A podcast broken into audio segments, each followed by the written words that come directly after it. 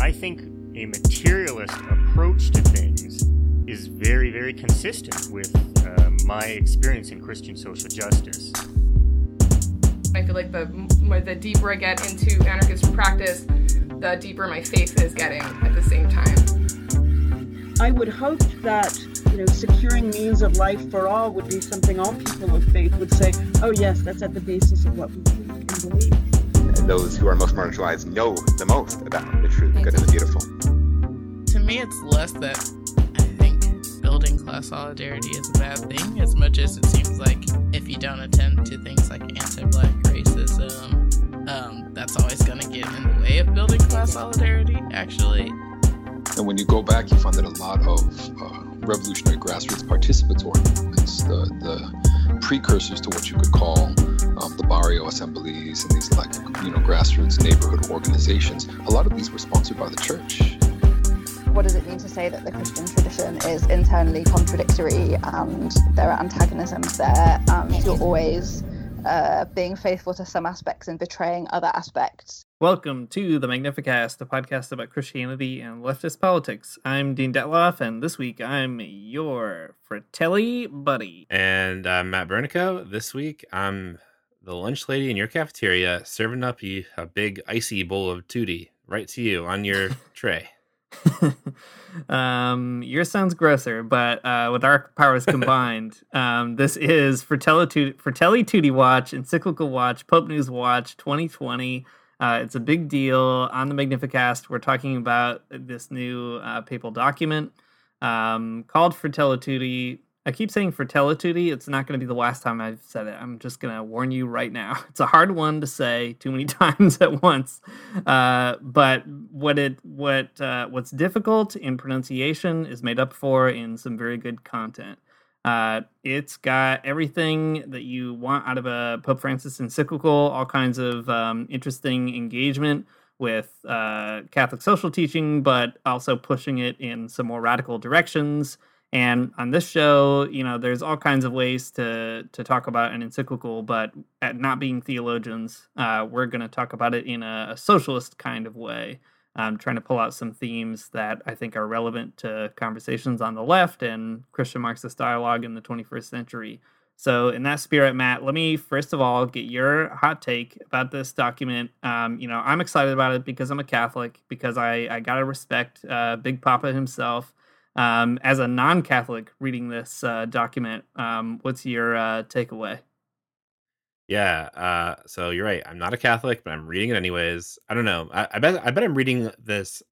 I bet I was excited to read this because of this podcast mostly, but um, having done so, I think I I think I uh, came to uh, appreciate it and enjoy it just as a regular person. Um, my hot take is that there's some pretty good stuff in here. You know, in, in it, Pope Francis is uh, you know talking about sub- the subordination of property rights to the common good. I like that a lot. Mm-hmm. Talks a lot about the common good. Big fan of that. I love the common good, um, as, as, so many of us do. Everyone's saying that these days that we all love the common good. Um, there's that. That's really cool. He calls out neoliberalism. He calls out sort of the uh, shallow response to the pandemic. He's talking about ecology in this great way. Uh, it's a lot of good stuff, man. Um, if you're a socialist and you, um, I don't know, are interested in the Pope, this is a good place to kind of start reading some of it. I, I mean, I again, like I'm not Catholic, so I guess I don't really have a, a dog in this race. Uh, that's a weird metaphor now i'm thinking about it and saying it out loud but just the same if you're a if you're a catholic and you are not a socialist i don't know man. I don't know what you're gonna do after reading this one. Like yeah. it just seems like you're gonna have a hard time. I agree. Um i think uh the hottest take that i can give about this i'll say up front and we'll try to prove it later is i i don't think that this document calls you to go out and join the nearest communist party for sure but I do think that it is probably impossible to be faithful to this document without being some kind of international socialist.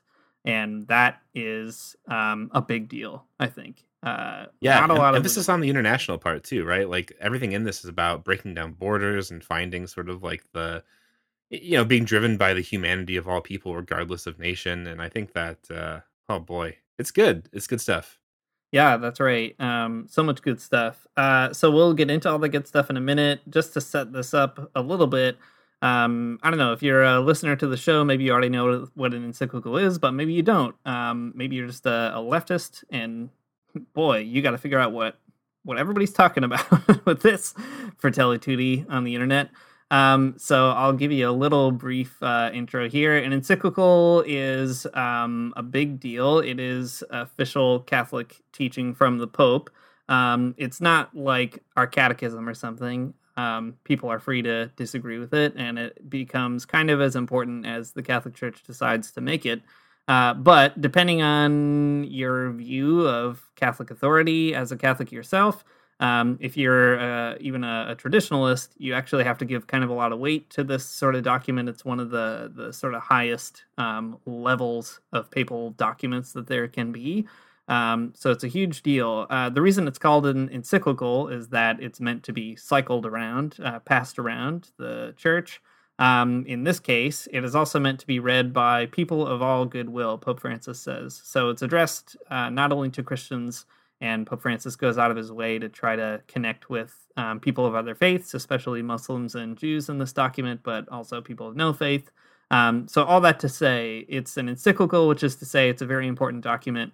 Um, how important it will remain to be seen, but uh, good to note that up front. Um, I also want to note that there's a really interesting precedent for leftists being interested in papal encyclicals, believe it or not. Uh, you know, it's it's maybe unsurprising that progressive Catholics might want to find ways to deal with this, um, but people on the left have uh, taken encyclicals and um, reacted to them in some kind of world historical ways. Uh, sometimes encyclicals spark entire social movements. So, the Catholic Worker in the United States, for example, uh, founded by Dorothy Day and Peter Maurin and many others, was inspired by reading uh, Catholic social teaching and, and labor encyclicals like Rerum Novarum. So there's that kind of piece of it. Lots of uh, Catholic trade unions that ended up becoming quite radical were founded on the premise of what had been said in certain encyclicals. The most uh, important one, though, or at least the one that's most interesting to me in this kind of conversation, is one called Pacem in Terris, or Peace on Earth, which came out in 1963 and it was written by Pope John the 23rd, a big deal, important guy in the Catholic Church. Um, and there's a great article that was republished in America Magazine uh, in 2013. Um, the article itself was from 1963, so it was a um, 50 year kind of republication. So in it, uh, the article is just kind of rounding up like people's responses to Pacem in Terris and there's all kinds of them. You can go read them all, but here's my favorite couple of paragraphs. No reactions won more attention than those in the communist press on both sides of the Iron Curtain. Moscow's Pravda professed to view Pacem in as an initiative in favor of peace. Radio Budapest spoke of a new wind blowing from the Vatican. A Warsaw Daily, which I will not pronounce, linked the document with a papal plea for peace during the October 1962 crisis in Cuba and described it as very important.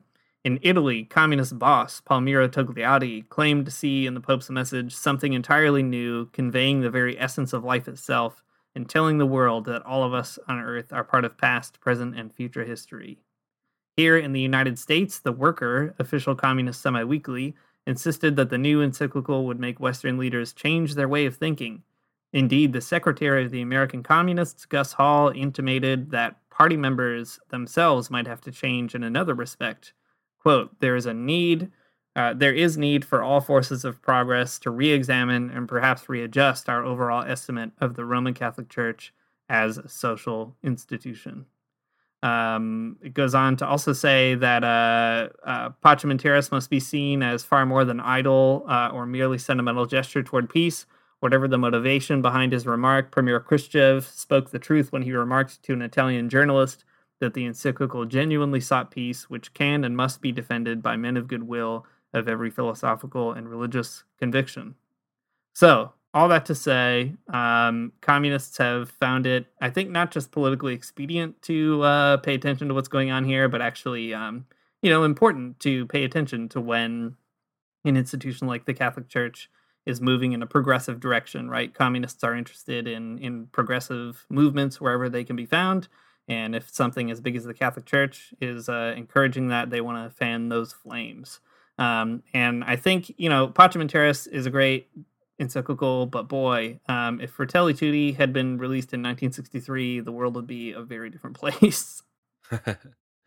yeah, I think so. Um, man, well, let's uh let's join the ranks of those historic communists who have read encyclicals from the Pope, and let's give our own hot takes to this document.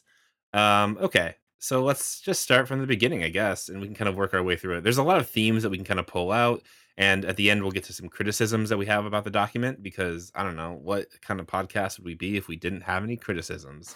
um, so the beginning starts out just by laying out the idea of fraternity or what it is that uh, Francis here is uh, is trying to get at. So it starts like this. I'll read it and then we can kind of talk through some of it, you mm-hmm. know, like we do. Fratelli Tutti it kind of starts off like a Hakuna Matata, but a little bit different. I love when Timon Pumbaa says that. I'm gonna get that on, a, on an embroidered hat. yeah, that's right. Fratelli Tutti, what a wonderful phrase. With these words, St. Francis of Assisi addressed his brothers and sisters and proposed to them a way of life marked by the flavor of the gospel. That's right. The f- flavor town of the gospel, right here. Um, of the counsels Francis offered, I would like to select one in which he calls for a love that transcends the barriers of geography and distance, and declares blessed all those who love their brother, as much when he is far away from him as when he is with him. In this simple and direct way, St. Francis expressed the essence of a fraternal openness that allows us to acknowledge, appreciate, and love each person regardless of physical proximity regardless of where he or she was born or lives. It's a strong start. mm-hmm. um, I mean, this is this is a cool thing I think to write about. It definitely makes sense within like Francis's like overarching life and like some of the other encyclicals he's written. Um, this one's you know uh, about the fraternity of all people, and um, he does it in a you know kind of following Francis of Assisi, uh, something that he someone he references quite often in his others, uh, uh in the other encyclicals as well. Mm-hmm. Um, but you get uh, a good flavor for like what this whole thing is going to be about when he's talking about fraternity. It's not just like loving your brother, but it's about loving your border brother without any borders or like recognizing that those uh, those things are are barriers that need to be overcome when it comes to like loving other people. So a really profoundly uh, Christian call for a universal love, which um, like I said in a minute, we'll, we have some criticisms about that universality that we'll get to a little bit later. But the there you go, Dean. What do you think about this big uh, Hakuna Matata moment? Yeah, I mean it's a it's a very interesting way to ground this. Um, you know, there's there's always problems with kinship metaphors, and I, I am sensitive to that on the left. Um, it can be a bad thing to view everything as a big family.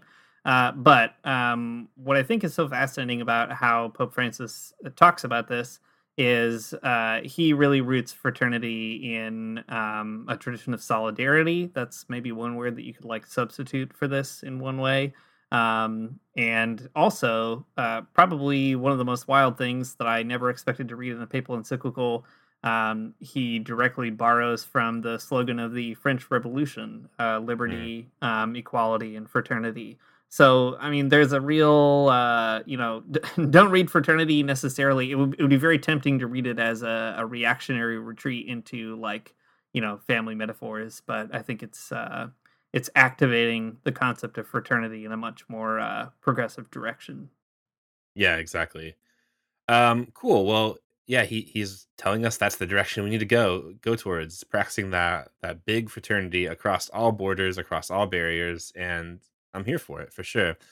um, the though, like right after that, right after that big pronouncement, he kind of like um he starts getting into some some of the critiques that he'll end up coming to bear, you know, bring bring to bear on on in the entirety of the encyclical.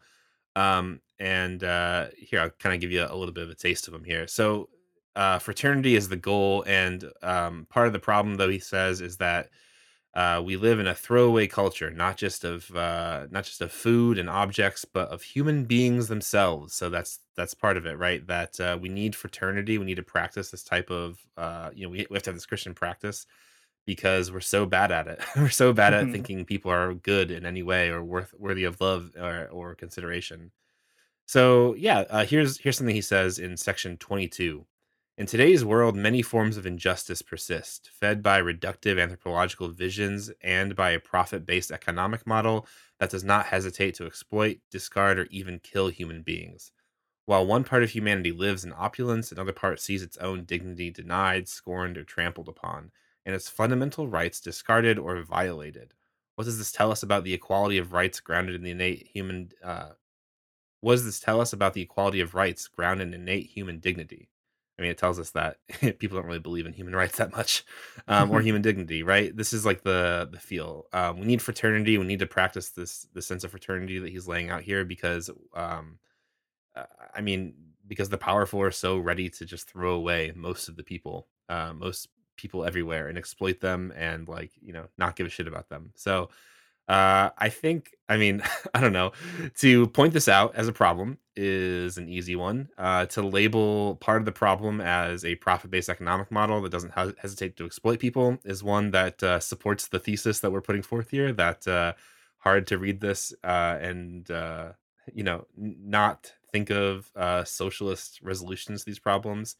Um, but yeah, I mean, you get it, right? He's he's pulling out these big structural issues and uh, and and suggesting the practice of fraternity uh, to, I mean, assuage some of them um, in you know the individual hearts of people, but also in the um, you know the large and uh, complicated economic solutions that uh, he'll end up talking about in a little bit. Um, so there's all that, but I think what really strikes me about this first part uh, when he's talking about fraternity is I think some really like I don't know some some stuff from the gospel that really weighs heavy on your heart if you take it as seriously as Pope Francis wants you to.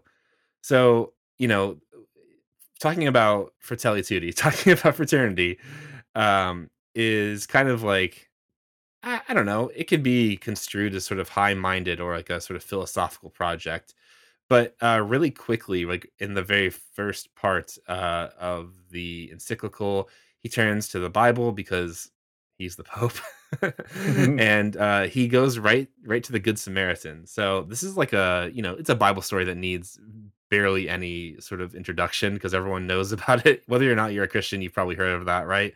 There's a dude that gets attacked on the road, and uh, people robbers they steal everything from him and they leave him for dead. And then um, you know uh, he just sits there waiting for people to help him, and uh, all the people that you think would help him, like uh, priests and so on, don't. And uh, instead, this really good Samaritan, who would have been at odds with this Jewish person at the time, uh, is the person that stops by and it actually does the does the work of mercy that they need so bad. So, anyways, it's you know Pope Francis tells the story, and then he like really kind of turns the screws on you as a person reading it. and uh in in a good way in a constructive way i think uh pope francis says this which of these persons do you identify with? You know do you are you the samaritan laying there waiting for help? Are you the person helping?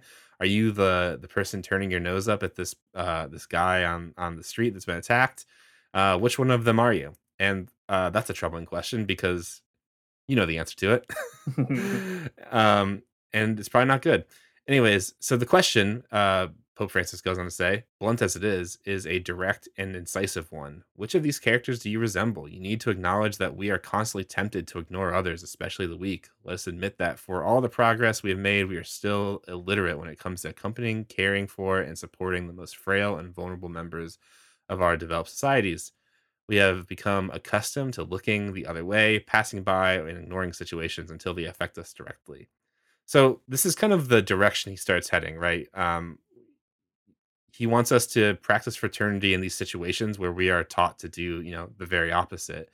And uh, you could construe this as like a very individual uh, response to um, you know a very structural problems of the world right? Like the massive exploitation of people is a structural problem and not an individual one. Uh, but uh, as francis kind of goes on to show you in the encyclical these things are connected and uh, you know they uh, they share some common causes Yeah, that's right. I mean, it's really um interesting I think because, you know, there's a lot of uh a lot of connections to socialism already, insofar as uh, Marxism in its most uh, classical form, with Marx himself, and uh, and Engels is all about uh, emphasizing that working people don't have a country, that they're sort of um, uh, you that they they don't have national boundaries that separate them um, as a class, uh, but on the contrary, they should be united in in action by virtue of being part of the same class. Uh, what Pope Francis is doing is something similar, but actually expanding that vision of unity uh, beyond class. Um, Matt and I, when we were putting this uh, article, this uh, outline together, we're talking about how there's a lot of talk about something that you might say is like species being in Marxism, uh, but in Christian language here in the encyclical, which is to say uh, this idea that humanity really forms this kind of um, uh, big uh, organism, big species, big family, whatever you want to call it. Um, and there are Christian ways of inviting us to think about that in a radical way. And I think it's a great way to ground what is uh, sometimes a, a, sort of meandering encyclical, uh, but the theme uh, carries through. I want to bring up one more bit about that individualism that you mentioned, Matt. Uh, this is in section 105. Uh, Pope Francis says individualism does not make us more free, more equal, or more fraternal. The mere sum of individual interests is not capable of generating a better world for the whole human family, nor can it save us from the many ills that are now increasingly globalized. Radical individualism is a virus that is extremely difficult to eliminate, for it is clever. It makes us believe that everything consists in giving free rein to our own ambitions, as if by pursuing ever greater ambitions and creating safety nets, we would somehow be serving the common good.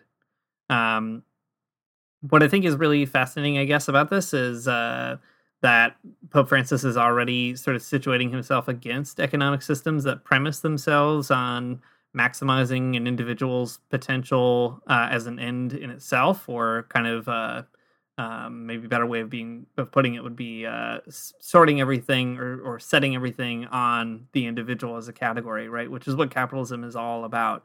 Um, so again, it's just the the fraternity bit is a, a, grounding that already pushes us in a sort of socialist direction. Mm-hmm.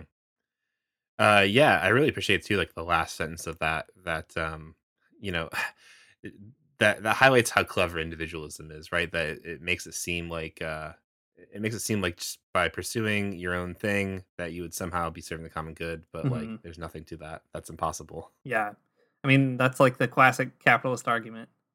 Yeah totally and it's actually nonsensical because like how i mean i don't know people say that all the time right? That um that you just uh, an individual that is charitable is like you know the the way to make sort of social change and uplift people from poverty but like listen that's what we have right now and look around. Yeah. It's not doing so much right now huh? Um yeah so uh, you, you, know we have this idea of fraternity that that francis is gonna give us and try to kind of help us think through and he thinks this is sort of like a big idea that christians ought to recover and practice because there's a whole lot of spaces where we are uh, we're not doing such a good job uh, paying attention to that sort of fraternal notion of humanity or even just like loving people regardless of their you know uh, their place in the world uh, geographic or otherwise. At one point he even goes on to talk about solidarity a bit which is pretty cool. Um, you know he doesn't say anything groundbreaking about it but you know he tells us that solidarity is is more than just you know thinking good feelings but it's actually acting uh, with other people and on behalf of other people and you know in solidarity with other people and that's mm-hmm. pretty cool too oh boy yeah. um sorry sorry weird libertarian catholics you're gonna be out on this one this this sucks You're in trouble you. now yeah i'm gonna um, i'm practicing fraternal love right now by uh by by just you know really wanting to brace those folks for the uh the loss that they're gonna feel when they read this that's right uh yeah well okay so fraternity is the ground for what i said was a sort of meandering encyclical. And one way to really talk this through, especially as socialists, is to not do it chronologically, but pull out certain things that are thematic and see if we can build some links. So I think that's what we can do for the rest of the episode. Uh, pull out a few themes.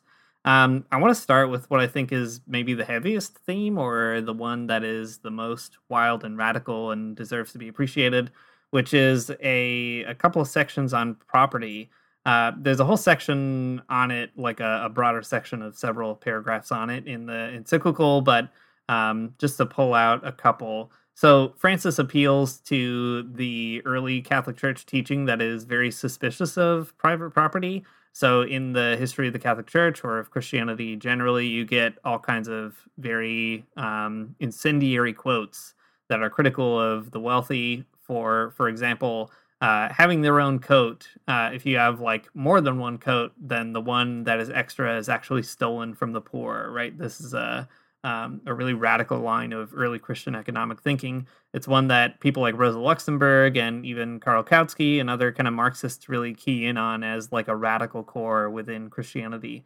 And Pope Francis brings all that to bear here, which I think is worth paying attention to.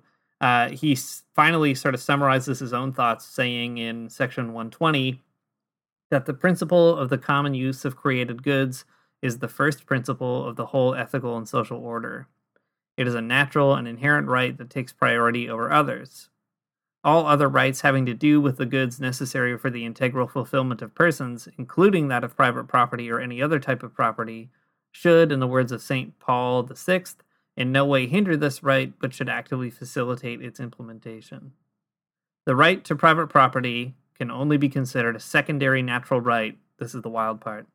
Derived from the principle of the universal destination of created goods, this has concrete consequences that ought to be reflected in the workings of society, yet it often happens that secondary rights displace primary and overriding rights, in practice, making them irrelevant.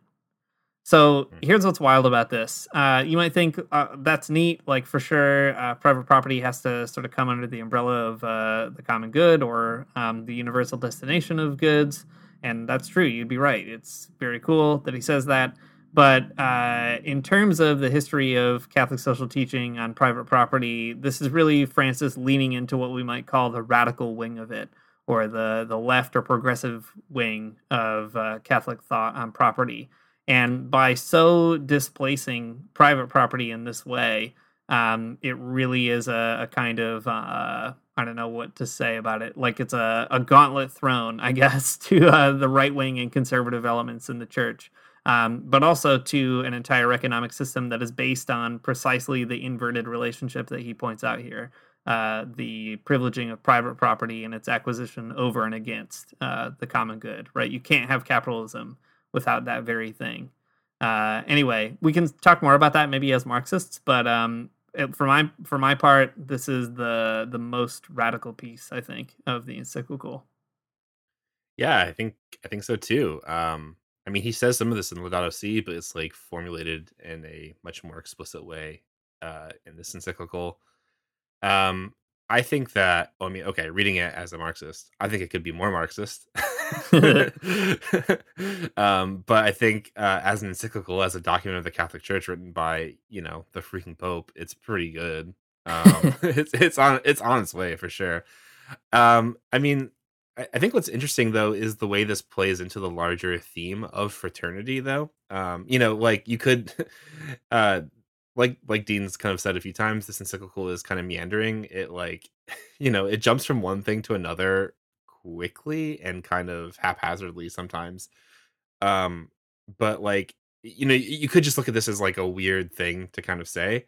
Uh, a weird like economic side point or whatever about property but uh it is like you know it is integrally tied to the idea of fraternity, right? To say that um, private property is subordinate to the common good is to say, like, well, no, you actually have to use private property for the good of all people first before anyone else might own it.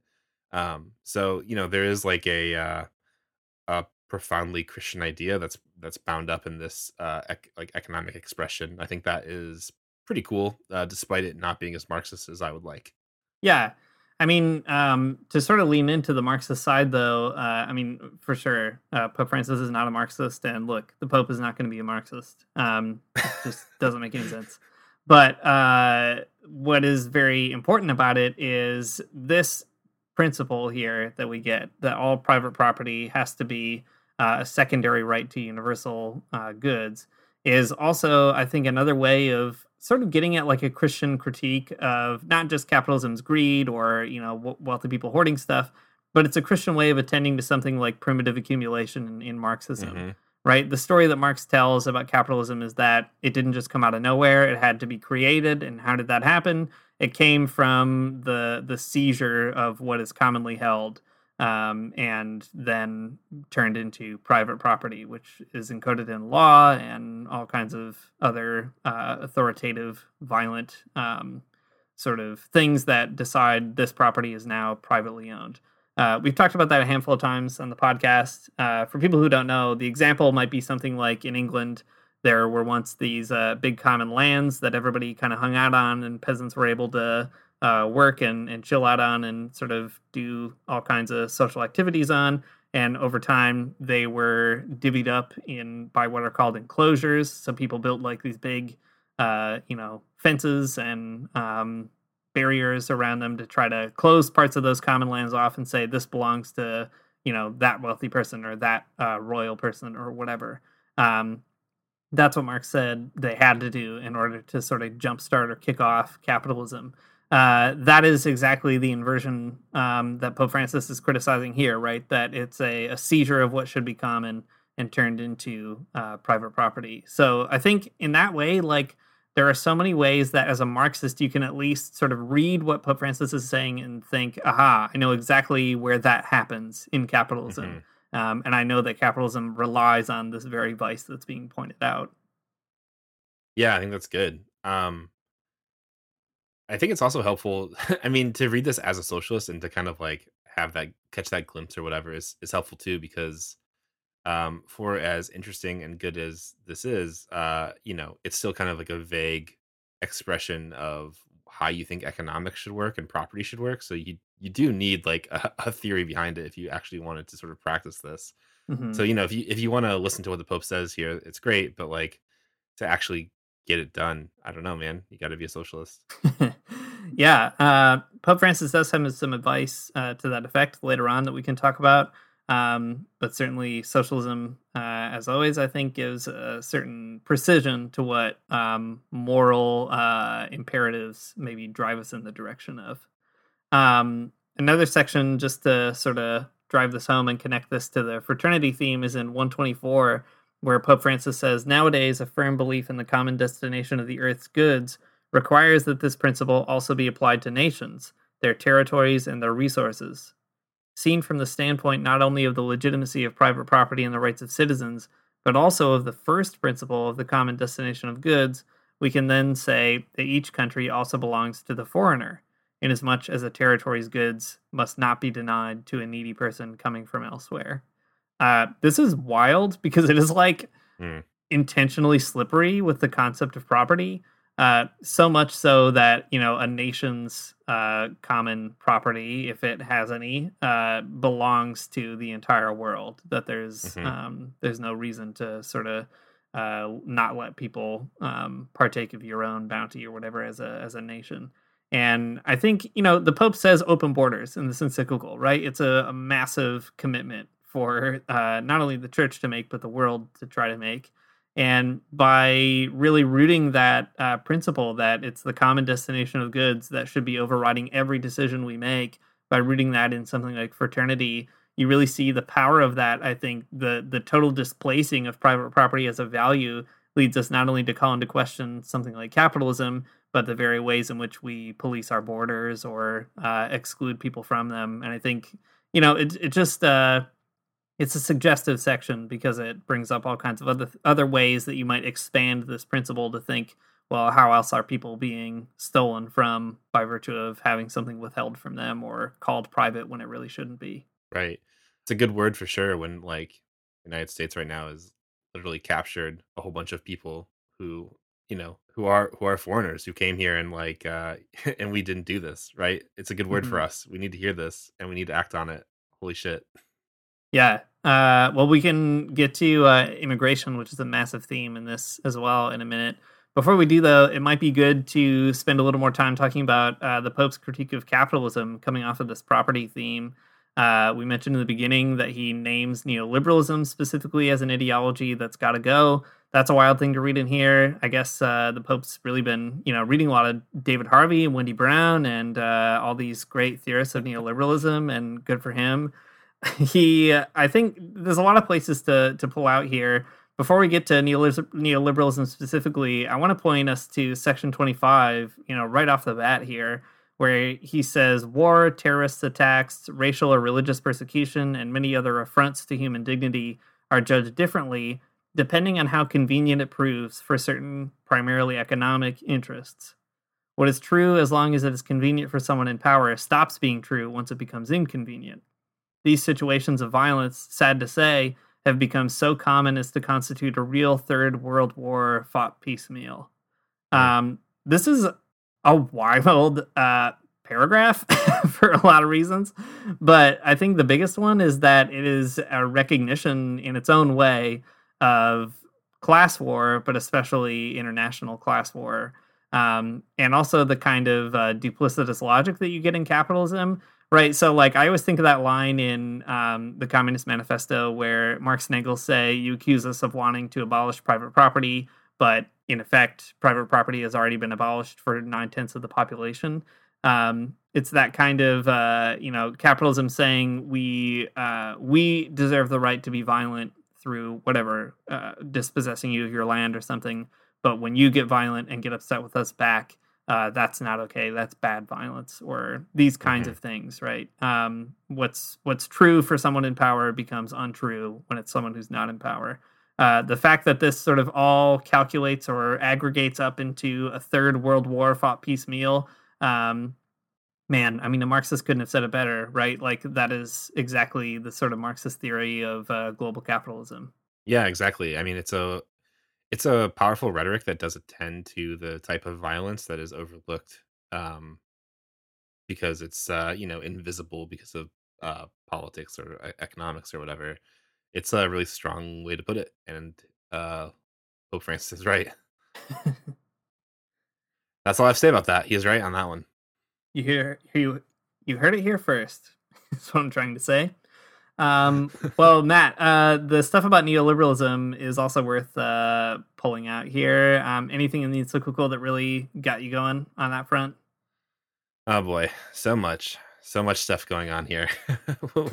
now, some people they like the marketplace. They like they think that the market it can solve all of the problems that people have. But Pope Francis is here to tell you that itself, the marketplace itself, cannot resolve every problem. There you go, folks. Yeah, he goes on to say, however much we are asked to believe in this dogma of neoliberal faith, uh, you know, we can't believe it. Whatever the challenge, this impoverished and repetitive school of thought always offers the same recipes. Neoliberalism simply reproduces itself by resorting to the magic theories of spillover or trickle without using the name as the only solution to societal problems. There is little appreciation of the fact that the alleged spillover does not resolve the inequality that gives rise to new forms of violence threatening the very fabric of society. It is imperative to have a proactive economic policy directed at promoting an economy that favors productive diversity and business creativity and makes it possible for jobs to be created and not cut. Financial speculation fundamentally aimed at quick profit continues to wreak havoc. So let's let's stop there because there's there's more Yeah. there's more that we can kind of add, but there it is, folks. The marketplace cannot solve all these problems. Neoliberalism sucks, and actually, it makes more violence, huh? That whole trickle down thing isn't isn't working for anybody, and Pope Francis is here to tell you he's pissed about it. yeah, that's right. Uh, for people who don't know what neoliberalism is, it's a word that uh, some people think doesn't mean anything, but in fact does. Uh, we did an episode with Adam Kotsko a long time ago with on his book Neoliberalism's Demons, which is a fantastic interview if you want to know more. Uh, the book is also extremely good. Um, encourage you to check that out for sure. Uh, Adam Kotsko will convince you that neoliberalism is real and you can understand it. Um, but uh, to sort of summarize, I mean, the Pope has put it in pretty simple terms, right? That neoliberalism is essentially the the faith, like a dogmatic faith, that the marketplace can pretty much just sort everything out. And in fact, you should just turn everything else into a marketplace. Uh, everything else should function by a certain market logic, right? You have to have a personal brand. Um, the government should be run like a business. All those kinds of things are part and parcel of neoliberalism, uh, an economic ideology that really uh, came into power, especially in the 1980s. Um, I think what's really what's really intriguing to me about this is it's a surprise in some ways to see neoliberalism in a papal encyclical. Um, but it seems fitting that it would appear in an encyclical written by a pope from Latin America. Uh, neoliberalism is usually associated with like Reagan and Thatcher because they were the um, the sort of people dismantling what was left of the welfare state in their respective countries and trying to promote a sort of almost libertarian view of economics uh, around the world. But as most historians of neoliberalism say, the real laboratory for neoliberalism happened almost a decade earlier, uh, starting in Chile in particular. So under Pinochet, who you know was the, the right wing um, general who overthrew the democratically elected socialist president Salvador Allende, he invited all these neoliberal uh, economists, the Chicago Boys as they're called, to come to Chile and institute these policies that did uh, a huge number on the Chilean economy and produced all kinds of horrible inequalities there. Uh, so, all that to say, it's really quite interesting to see Pope Francis appealing to that, knowing the sort of regional history that he's coming from. Uh, a few minutes ago, uh, I mentioned immigration. Um, and uh, now we can kind of circle back around to that. I guess um, it's one of uh, immigration kind of comes out as a theme um, in this section where Pope Francis is also talking about populism and liberalism, and I think it's pretty fascinating. Um, so I guess I'll read a bit here and we can kind of talk through it and uh, see where we go. So in section 37, uh, we'll start with the populist stuff before we get to immigration specifically, but it's all kind of intertwined. Mm-hmm. So uh, Pope Francis says this certain populist political regimes, as well as certain liberal economic approaches, maintain that an influx of migrants is to be prevented at all costs. Arguments are also made for the propriety of limiting aid to poor countries so that they can hit rock bottom and find themselves forced to take austerity measures. Um, this is all part of that that third that third world war that's piecemeal happening right? That these countries have to um, you know go through these cycles of violence and then you know only have more of that heaped onto them. Mm-hmm. um, okay and then he goes on to say this uh, one fails to realize that behind such statements abstract and hard to support great numbers of lives are at stake. Many migrants have fled from war persecution and natural catastrophes Others, rightly, are seeking opportunities for themselves and their families. They dream of a better future and they want to create the conditions for achieving it. So, okay, I mean, Dean, I'll let you say something about this in a minute because I'm sure your take is probably more sophisticated than mine is at this point. But, uh, but like, I guess what I want to draw out here is that uh, this take on immigration and um, and you know the liberal economic approaches of, of neoliberalism and austerity measures are directly connected to um, the whole take on property that we were just talking about and also i mean like deeply deeply integrated to the the larger theme of fraternity right?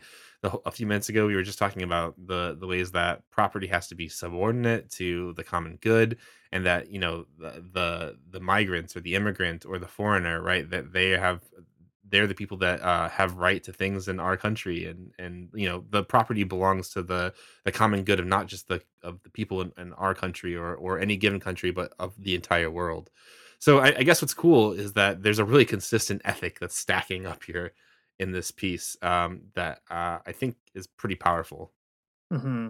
Yeah, I think that's right. Um, there's so much to be said about the migrant stuff in particular. Uh, there's a lot about, I think, how Pope Francis sees migrants uh, also being forced to leave because of the fallout of these kinds of projects, right? Like you just said or just read, uh, the stuff about limiting aid to poor countries so that they can hit rock bottom.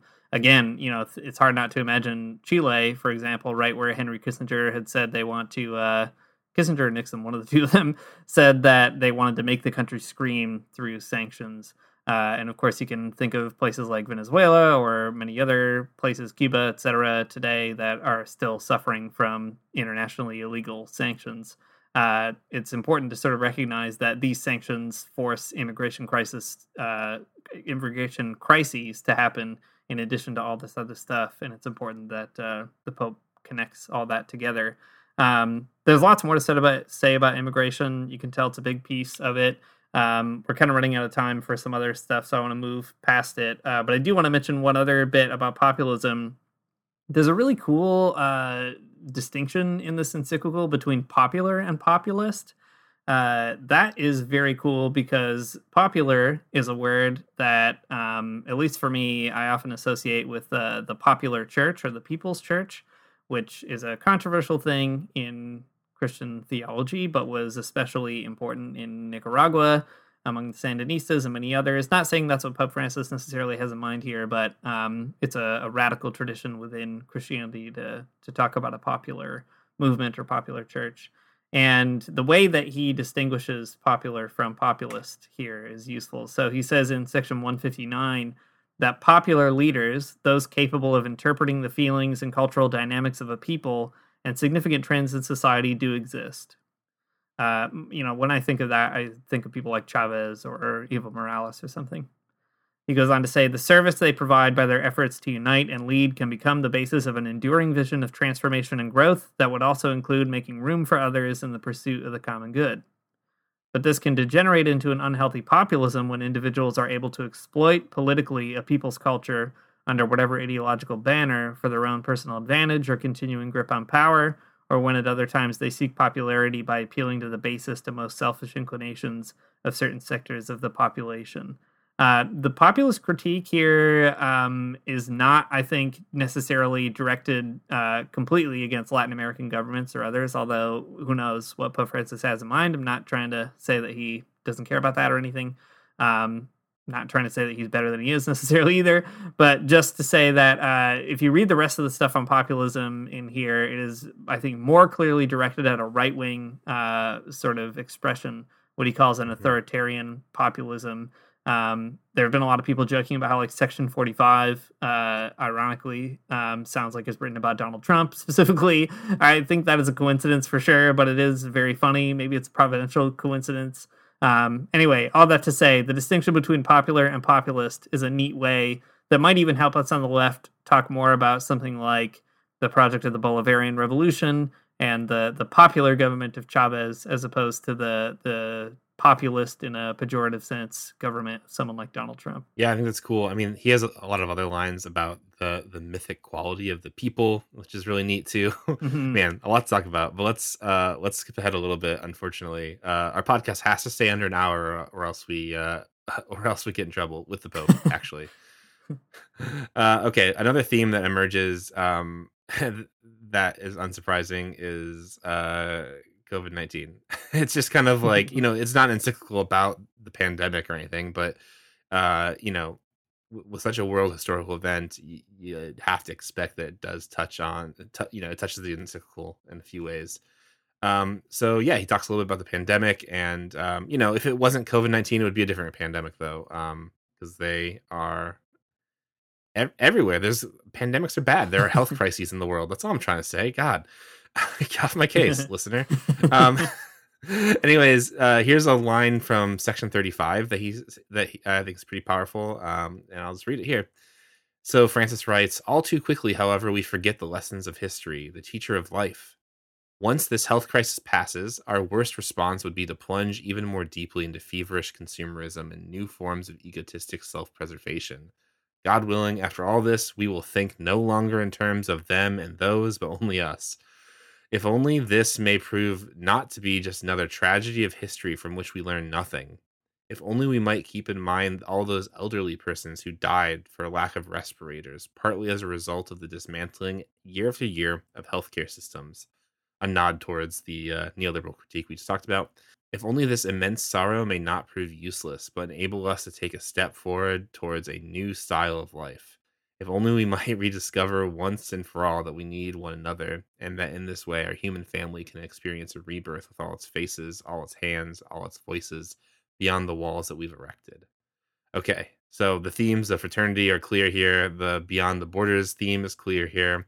Um, you know, his critique of neoliberalism persists in this spot. Um, that you know the the violence um the violence of the system against uh the elderly and the people who are immunocompromised and just you know the other people that get covid-19 uh that violence is one that is um like we've said in this podcast before not an accident it happened because of the you know the neoliberal plunder of um of healthcare systems in this country and others so mm-hmm. um pope francis though in this is sort of like uh man, actually has a pretty profoundly Marxist point that he thinks that maybe dialectically after the system, the situation that we're in, uh, maybe we'll we'll think you know we'll come out on the other side having a different sort of perspective on life.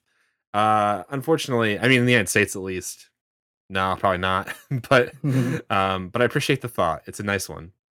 Yeah, it is. Uh, there's lots more to be said about the pandemic, um, but I'll leave people to read that on their own. Much of it you can sort of expect. Lots of good rhetoric, etc., tying into systems.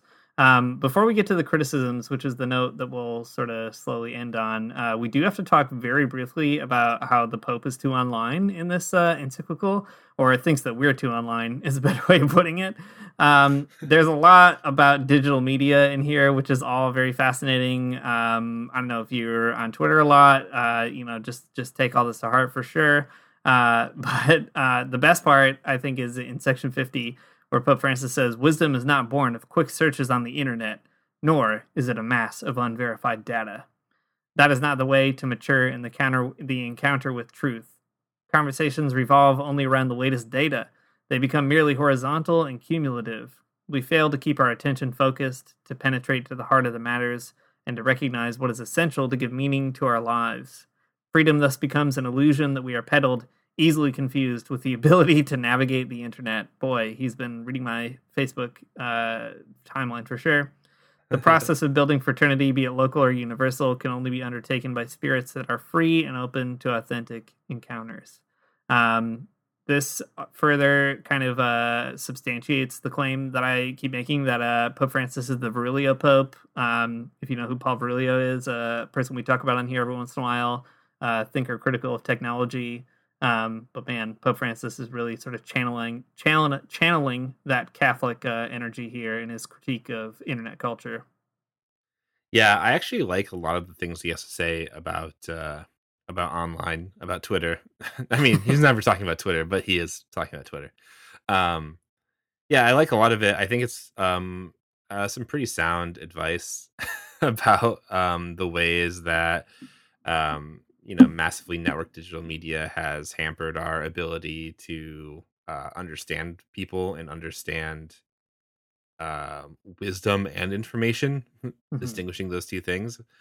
Uh, i like it a lot. Some of it comes off a little bit too much uh, back in the old days we talked to one another and uh, that's fine. Back in the old days i'm sure some people did do that. I mean just like some people do that now but um yeah I, I think it's like generally uh pretty good stuff. There's also some nods toward propaganda and fake news, which is kind of interesting to hear and think about the Pope thinking about those things. Mm-hmm. Uh, it's I think it's just interesting anytime you can hear someone like Pope Francis or just the Pope in general talk about like technology and communications. Mm-hmm. I mean, you know, the Catholic Church is a medieval institution, right? Like, and and to hear that take, uh, you know, through that to hear that take on on technology is is an interesting one. Mm-hmm. Um, I think that uh, it's a little bit like too simplistic for sure. I mean, um, I, I agree. Like uh, fake news and propaganda is bad, but like I don't know what are you gonna do about it. um, if you, I mean, like if uh, if private property is immovable, then I don't know how you're gonna you're gonna deal with uh, with mass media. But here you go. yeah. Um, anyways in the end he talks a lot about dialogue and just how important it is to like be open to talking with other people.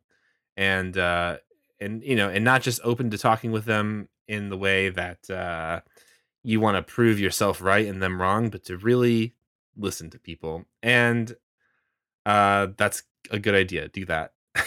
Do that but make sure that your conversation partner is also doing that or else don't talk to them yeah, um, that's right. I mean, dialogue is Pope Francis's favorite theme, I think, and certainly makes a lot of sense in the the big echo chamber of the internet uh, that everybody's always complaining about, rightly. Um, well, we're probably going to go a little bit over an hour, but I think that that's fine. Uh, we should move though to some criticisms of the document. So, look, uh, we've said a lot of good things about it, and it's a good document. Um, you pretty much have to be a socialist if you want to deal with it. That's still my my hot take. Um, there's not only a lot of points of contact, but also I don't know how you would um, pay attention to this and still be a capitalist at the end. Uh, and I will not wish you luck as you try. However, um, good criticisms have been made. Uh, we mentioned earlier there's a kind of problematic universality here. Uh, there was a, a, controversy leading up to the publication of this before it even came out that already gets us on the path to thinking this through, and that is on the title itself, Fratelli, Fratelli Tutti, which translates to uh, all our brothers. Um, a lot of people had said, well, this is already exclusionary language. It's not gender inclusive. Um, and some people were saying, oh, you know, you're just uh, whatever, being, you're just complaining. Uh, other people have said, no, this is, reflects what is obviously a patriarchal institution, which is undeniably true. There's no women in seats of power in the Catholic Church. Uh, surprise. And uh, that sort of latter concern, I think, has turned out to be accurate. Uh, lots of people have pointed out that although there's um, content about women in here, uh, there's not a lot of, uh, well, there's not any real appeal to women. And this is really powerfully expressed by Meghan Clark at the uh, National Catholic Reporter. She says this in a, uh, an article um, on it. She says, Our responsibilities are not bound by borders, but our common humanity, and repeatedly the encyclical calls for listening at the margins, etc Yet amid this, women are largely absent. The lack of full human rights for women is mentioned three times, and women as victims of violence twice. But despite a real emphasis on inclusive humanity within the text, no women are cited as inspiration, used for theological reflection, or given as examples. At the very end, despite the Pope saying he's inspired by brothers and sisters, it's only three men Francis lists Martin Luther King Jr., Desmond Tutu, and Mahatma Gandhi. This is particularly striking because much of the local community building work called for by this encyclical is practiced and embodied by women, especially within the context of migration and post conflict reconciliation. And she concludes saying, With this third encyclical, Francis has given us much wisdom, yet while recognizing the organization of societies worldwide is still far from reflecting clearly that women possess the same dignity and identical rights as men, we say one thing with words, but our decisions in reality tell another story uh, she's quoting him there, and then she adds, "The lens still doesn't quite get applied to the church itself." Um, I think that's a massively important thing to keep in mind here. Um, all might be family, but uh, just like any other family, that doesn't necessarily mean that everybody's equal. Yeah, I think that's really good. Um, Olga Segura, someone that was on the podcast a few weeks back when we talked about Black Lives Matter in the Catholic Church, um, you know, something she said in that episode was make sure that you call out the hierarchy when they do something that isn't great. And uh, she stuck true to that and, and did just that. The, um, you know, over the weekend on Twitter, uh, Olga said on Twitter that uh, she says, "Wish Pope Francis' anti-racist rhetoric was as strong as his criticisms of capitalism because open wider hearts ain't it." I think that's really good. I mean, it's true. Like it's uh racism isn't isn't directly attended to in this uh, encyclical either, and uh, that is a huge problem. Um, so I think that uh, listening to these criticisms is really important. Um, I mean, this kind of all goes back to something that Amaryah Armstrong talked about on our podcast. You know, so long ago now. Um, mm-hmm. But when uh, the Christian universality has a problem um, in that it tries to be universal, but there's usually a leftover, and the leftover is usually women and people of color. Um, and I mean, I don't know, as good as as good as this is, as much as I like this whole big encyclical, I like I had a good time reading it, and I think that there are some really um, great points in it. I think that these criticisms about universality and like who gets left out or whose voices aren't heard or don't come through as clearly as they should are really important. So, mm-hmm. um, the whole it's it's great. It's a good encyclical that's challenging, I think interesting, but um it does inevitably fall short because it lacks these uh it lacks all of these voices that are necessary. Yeah, and just to stay on that uh Amaryah train for a minute, which is always a good one to be on. Uh, not only do does that universal universality have a, a remainder or a leftover, um, it sort of gets its power from that very exclusion, like it's right. based on it um, which Olga Segura also points out a little further, saying um, you can't be critical of capitalism and the ways it consistently devastates human dignity without explicitly talking about the ways it is currently killing black and brown people during a global pandemic. Um, and she says, Open Wide Our Hearts did not suffice in 2018. It definitely does not in 2020. That's a reference to to the uh, U.S. Catholic bishops' um, statement on racism. Uh, so again, it's like it, it's important to recognize that if you're going to call out global capitalism, um, you also have to call out racial capitalism, as so many good people in the Black radical tradition tell us, right? Uh, um, Cedric Robinson, um, who we talked to Amari about a little while ago, Ruth Wilson Gilmore, Robin D.G. Kelley, all these other scholars that have uh, emerged to really make that clear. Um, and I don't know, someone's got to. We got we got uh, all these critics of neoliberalism in the hands of Pope Francis. That's great. Now we got to get him in touch with uh, the Black radical tradition, and we'll be all set. that sounds good. Um, cool. Well, Dean, uh, as encyclicals go, uh, how do you rate this one? as encyclicals go, this one is gonna get um, uh, ten big miters out of ten for me. Um, sorry, wait. In in light of the the criticisms we just made, I'm gonna have to give it. I'm gonna give it a, a seven big miters out of ten possible big miters. Um, I would love to give it a ten out of ten. Maybe the next one, maybe his fourth encyclical.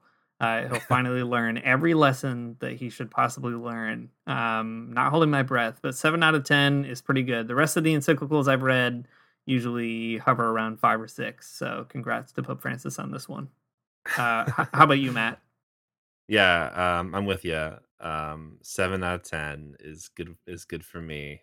Um, it could be. It could be better. There's room for improvement.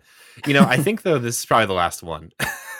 you know, if this is, uh, I, here's the thing. Uh, Pope Francis is writing his encyclicals in the in the um the classic trilogy format. Uh, you know, the Back to the Future one, two, and three and he, the the big mistake that he did make is that he he should have wrote it in the um the Lord of the Rings trilogy format where it's uh one two and then three part one and then three part two where you can really uh you can really blow up the fan service in the last one. Yeah. So- To be fair, though, the first encyclical he did was actually Pope Benedict's encyclical that he just sort of finished at the end. So I think we Oh. could we could at least get one very good one out of him still. Okay, here's hoping. Here's hoping for one more encyclical that has two parts. I think. That's right. Uh, let me tie one last thread together and then we can maybe leave on this note. Uh, so I said at the beginning that, and I've said throughout, that you can't be faithful to this document without being an international socialist. Um, I want to say that that's a theme that people on the left, both Christians and non Christians, should really be thinking and organizing around. Um, we should be thinking around it insofar as we're trying to make uh, sense of how the the kind of moral ambitions that Pope Francis is putting out into the world uh, should lead us in directions that I think kind of naturally end in something like socialism. Um, you know, maybe not Marxist Leninism, maybe some other kind of socialism, but socialism nevertheless, and we should be thinking about what that means. Um, from the other side, though, organizing around it, uh, there's been lots of organizing around Laudato Si. I mean, it has led to real Catholic uh, climate change movements, and that's fantastic. Um, this document, the only way I can see it emerging in the world is by being instantiated in real, on the ground, uh, popular movements, as Pope Francis calls for them.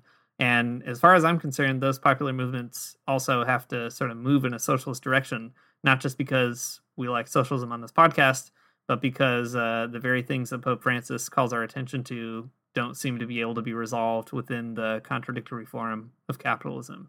So, all that to say, with all its faults that are real and all its problems that we have to attend to, um, it presents us with a real basis for uh, building the the complex, multitudinous um, power that we need to actually defeat something like global capitalism. Thanks for listening to the Magnificast. If you like what you heard, you can support us on Patreon, patreon.com slash the Magnificast.